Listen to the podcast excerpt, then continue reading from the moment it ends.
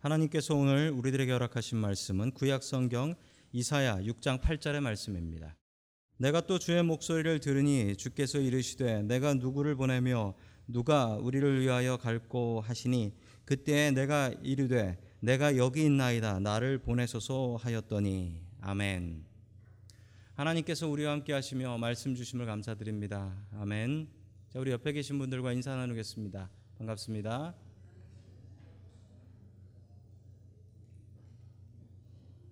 자, 오늘 종의 자세라는 제목을 가지고 하나님의 말씀을 전하겠습니다.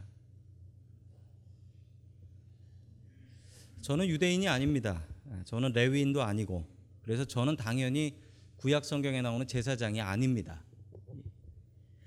종종 목사를, 개신교 목사를 구약 성경의 제사장하고 연결하려고 하는 시도들이 있는데 그건 완전히 잘못된 생각입니다. 우리 개신교에서 제일 중요한 신학은 만인 제사장설이라는 신학입니다. 교파가 달라도 이 신학은 다 공통적으로 가지고 있습니다. 만인 제사장설, 즉 모두가 다 제사장이라는 사실입니다. 저도 제사장, 여러분들도 제사장입니다.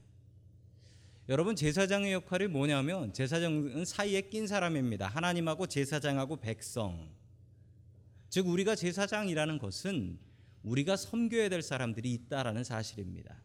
하나님을 섬겨야 되고 또 우리가 섬겨야 될 사람들이 있다. 저나 여러분들이나 똑같습니다. 다른 것 없습니다. 그냥 교회에서 하는 일이 다를 뿐이지 하나님 앞에서는 저나 여러분이나 모두 다 똑같은 종이라는 사실입니다.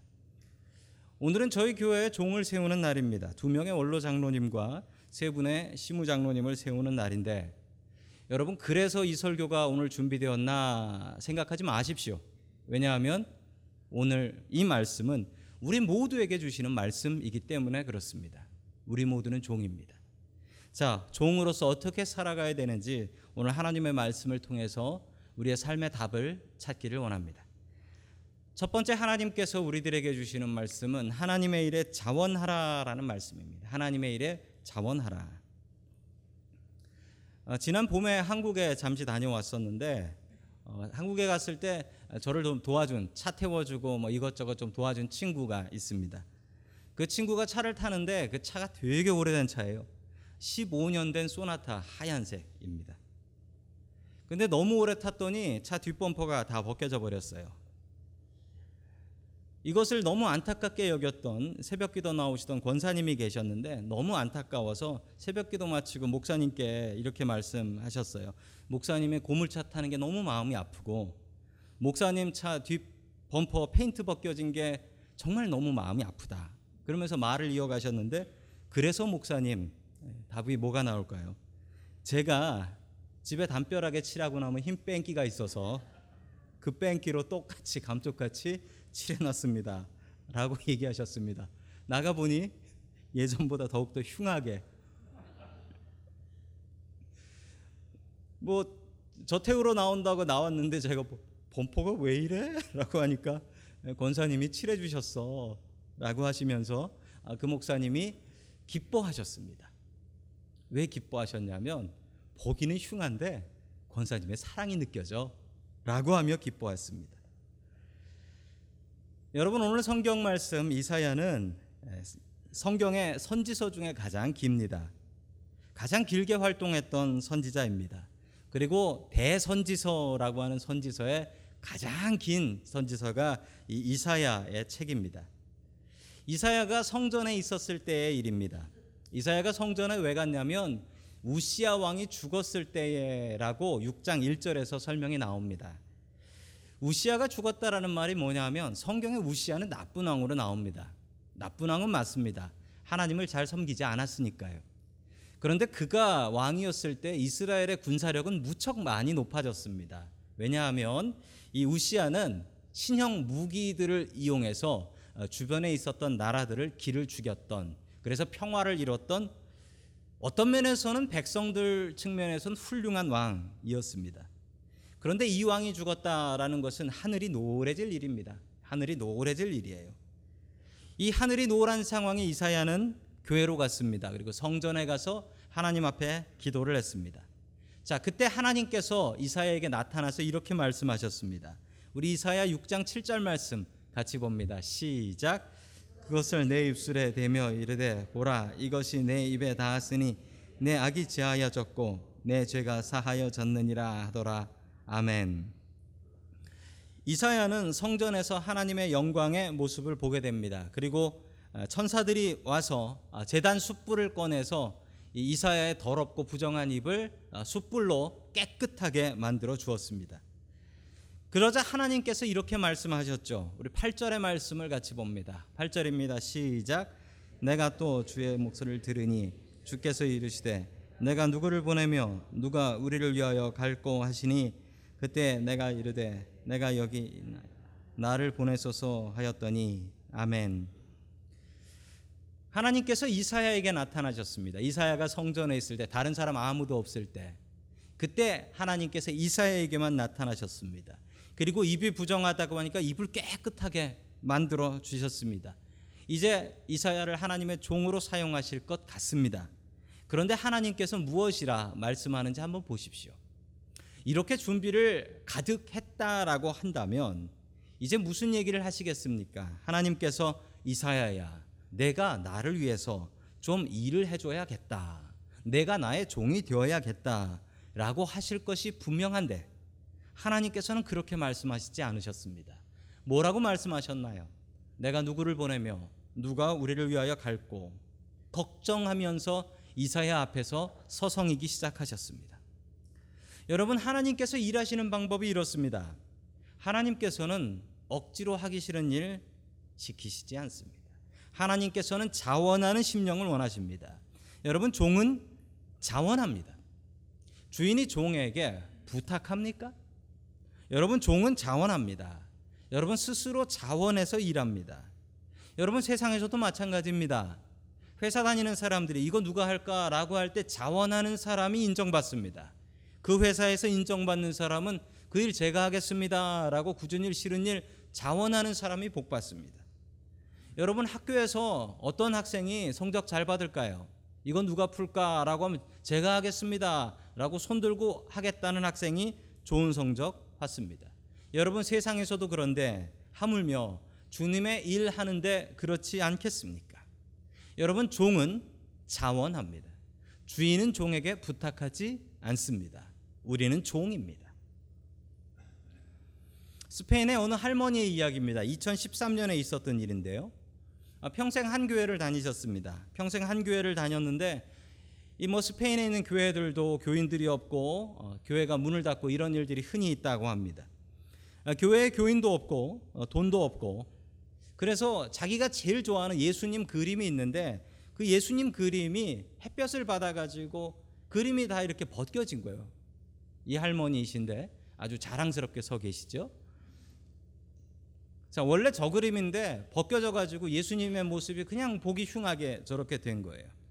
그래서 저 할머니께서 너무 마음이 아프셨어요. 너무 마음이 아파서 어떻게 할까 고민하다가 자원하는 마음으로, 내가 저 벗겨진 부분을, 저 그림을 내가 덧칠을 해서 다시 잘 이쁘게 만들어야겠다라고 생각을 하셨습니다. 그러나 안타깝게도 이 할머니는, 82세 된 이 할머니는 그림에 은사가 전혀 없는 분이셨습니다. 게다가 저 그림은 오래된 스페인의 문화재였습니다. 저 그림을 이 할머니께서 어떻게 덧칠을 하셨냐면 이렇게 덧칠을 하셨습니다. 저 그림이 문화재라서 이 할머니가 고소당할 뻔했어요. 그런데 기막힌 일이 벌어집니다. 저 그림을 저렇게 그려놓고 나서 이 웃기는 그림이 소문이 났습니다. 그래서 관광객들이 이 그림을 보겠다고. 여러분, 전 세계적으로 저 그림이 아주 대히트를 쳤어요. 이 할머니가 아름다운 마음으로 예수님의 얼굴을 저렇게 만들어버린 거예요. 그리고서 많은 관광객들이 와가지고 저 그림으로 티셔츠 만들고 저 그림으로 머그컵 만들고, 그래서 돈을 엄청나게 벌었어요. 그래서 어떻게 했냐면 교회에다 다 헌금했답니다. 그래서 교회 살렸다라는 이야기가 있습니다. 2013년에 스페인에서 있었던 일입니다. 하나님께서는 자원하는 종을 원하십니다. 그림 못 그리면 어떻습니까? 하나님께서는 그 마음을 보시는데 얼마나 마음이 예뻤으면 하나님께서 이런 일을 이루어 주시겠습니까? 여러분, 지금도 하나님께서는 우리 앞에서 걱정하시며 이렇게 이야기하십니다. 누가 이 일을 할까? 누가 나를 위해서 이 일을 할까? 그럴 때 여러분, 주님 제가 하겠습니다 라고 손들고 자원하는 저와 여러분들이 될 수 있기를 주님의 이름으로 간절히 축원합니다. 아멘. 두 번째, 하나님께서 우리들에게 주시는 말씀은 빚진 마음을 가지라 라는 말씀입니다. 빚진 마음을 가지라. 자, 우리 마태복음 18장 28절의 말씀을 같이 봅니다. 시작. 그러나 만나자 멱살을 잡고 말하기를 내게 빚진 것을 갚아라 하였다. 아멘. 10,000달란트 빚진 종이 있었습니다. 여러분, 10,000달란트가 얼마냐면 계산을 위해서 1달란트가 15년치 연봉입니다. 10,000달란트면 15만 년어치 연봉입니다. 즉 절대로 사람이 살아서는 갚을 수 없는 빚입니다. 엄청난 빚을 진 사람이 있었는데 이 종이 너무 불쌍해가지고 주인이 네가 갚지도 못할 빚 내가 다 탕감해 줄게 라고 이야기했습니다. 이 종은 너무 기뻐서 길에 나갔습니다. 그런데 마침 길에서 자기한테 100데나리온 빌려가고 안 갚은 사람을 만나게 된 것입니다. 100데나리온은 한 데나리온이 하루치 임금입니다. 즉 100일치 한 3달 정도 임금이 됩니다. 그러자 이 사람은 자기한테 100데나리온 빌려가고 안 갚은 사람 멱살을 쥐고 흔들며 내가 너 때문에 못 산다, 내 돈 갚아 라고 소리를 질렀습니다. 10,000달란트 탕감해 준 주인이 그 소식을 듣고 야, 천하의 나쁜 놈이다, 잡아다 감옥에 넣어라 라고 감옥에 집어넣어 버렸습니다. 여러분, 왜 이 종은 감옥에 가게 되었을까요? 이 종에게 필요한 것이 있었습니다. 그것은 바로 빚진 마음입니다. 여러분, 빚진 마음으로 살아야 합니다. 여러분, 빚 져 보셨습니까? 빚쟁이 앞에 서 보셨습니까? 여러분, 빚을 지면 빚쟁이가 뭐라고 시켜도 어쩔 수 없이 꼼짝없이 해야 됩니다. 여러분, 그게 빚진 사람입니다. 여러분, 우리는 하나님께 빚을 졌습니다.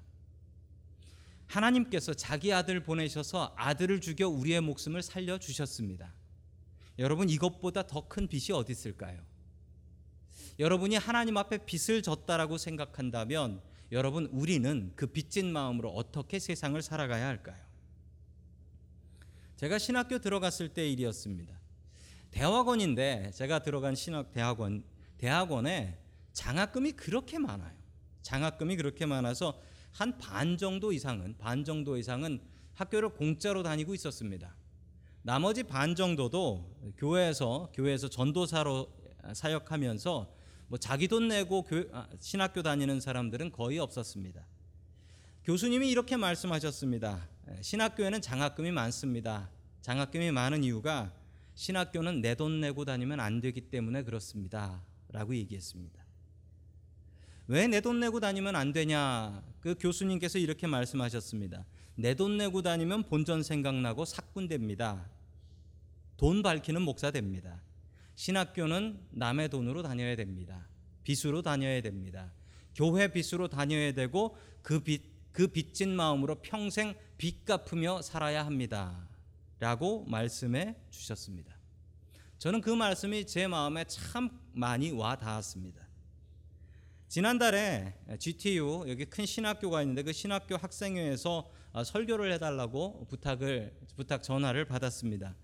설교를 해달라고 부탁을 하는 것은 제 설교가 은혜가 되어서 부른 것이 아니라 찬조금 가져오라라는 이야기입니다. 저는 분명히 그 말의 뜻을 알고 있었기 때문에 기쁜 마음으로 네, 가서 설교하겠습니다라고 했습니다. 설교보다 더 중요한 것이 그분들에게 찬조금 가져가는 것이었기 때문에 당회에서 잘 상의를 해서 찬조금 들고 가서 신학생들에게 드렸습니다. 뭐 가난한 신학생들이 얼마나 돈이 있겠습니까? 도와야지요. 왜 그렇게 돕냐면 그분들이 빚진 마음으로 살아야 되기 때문에 그렇습니다. 여러분, 빚진 마음이 우리에게 있어야 됩니다.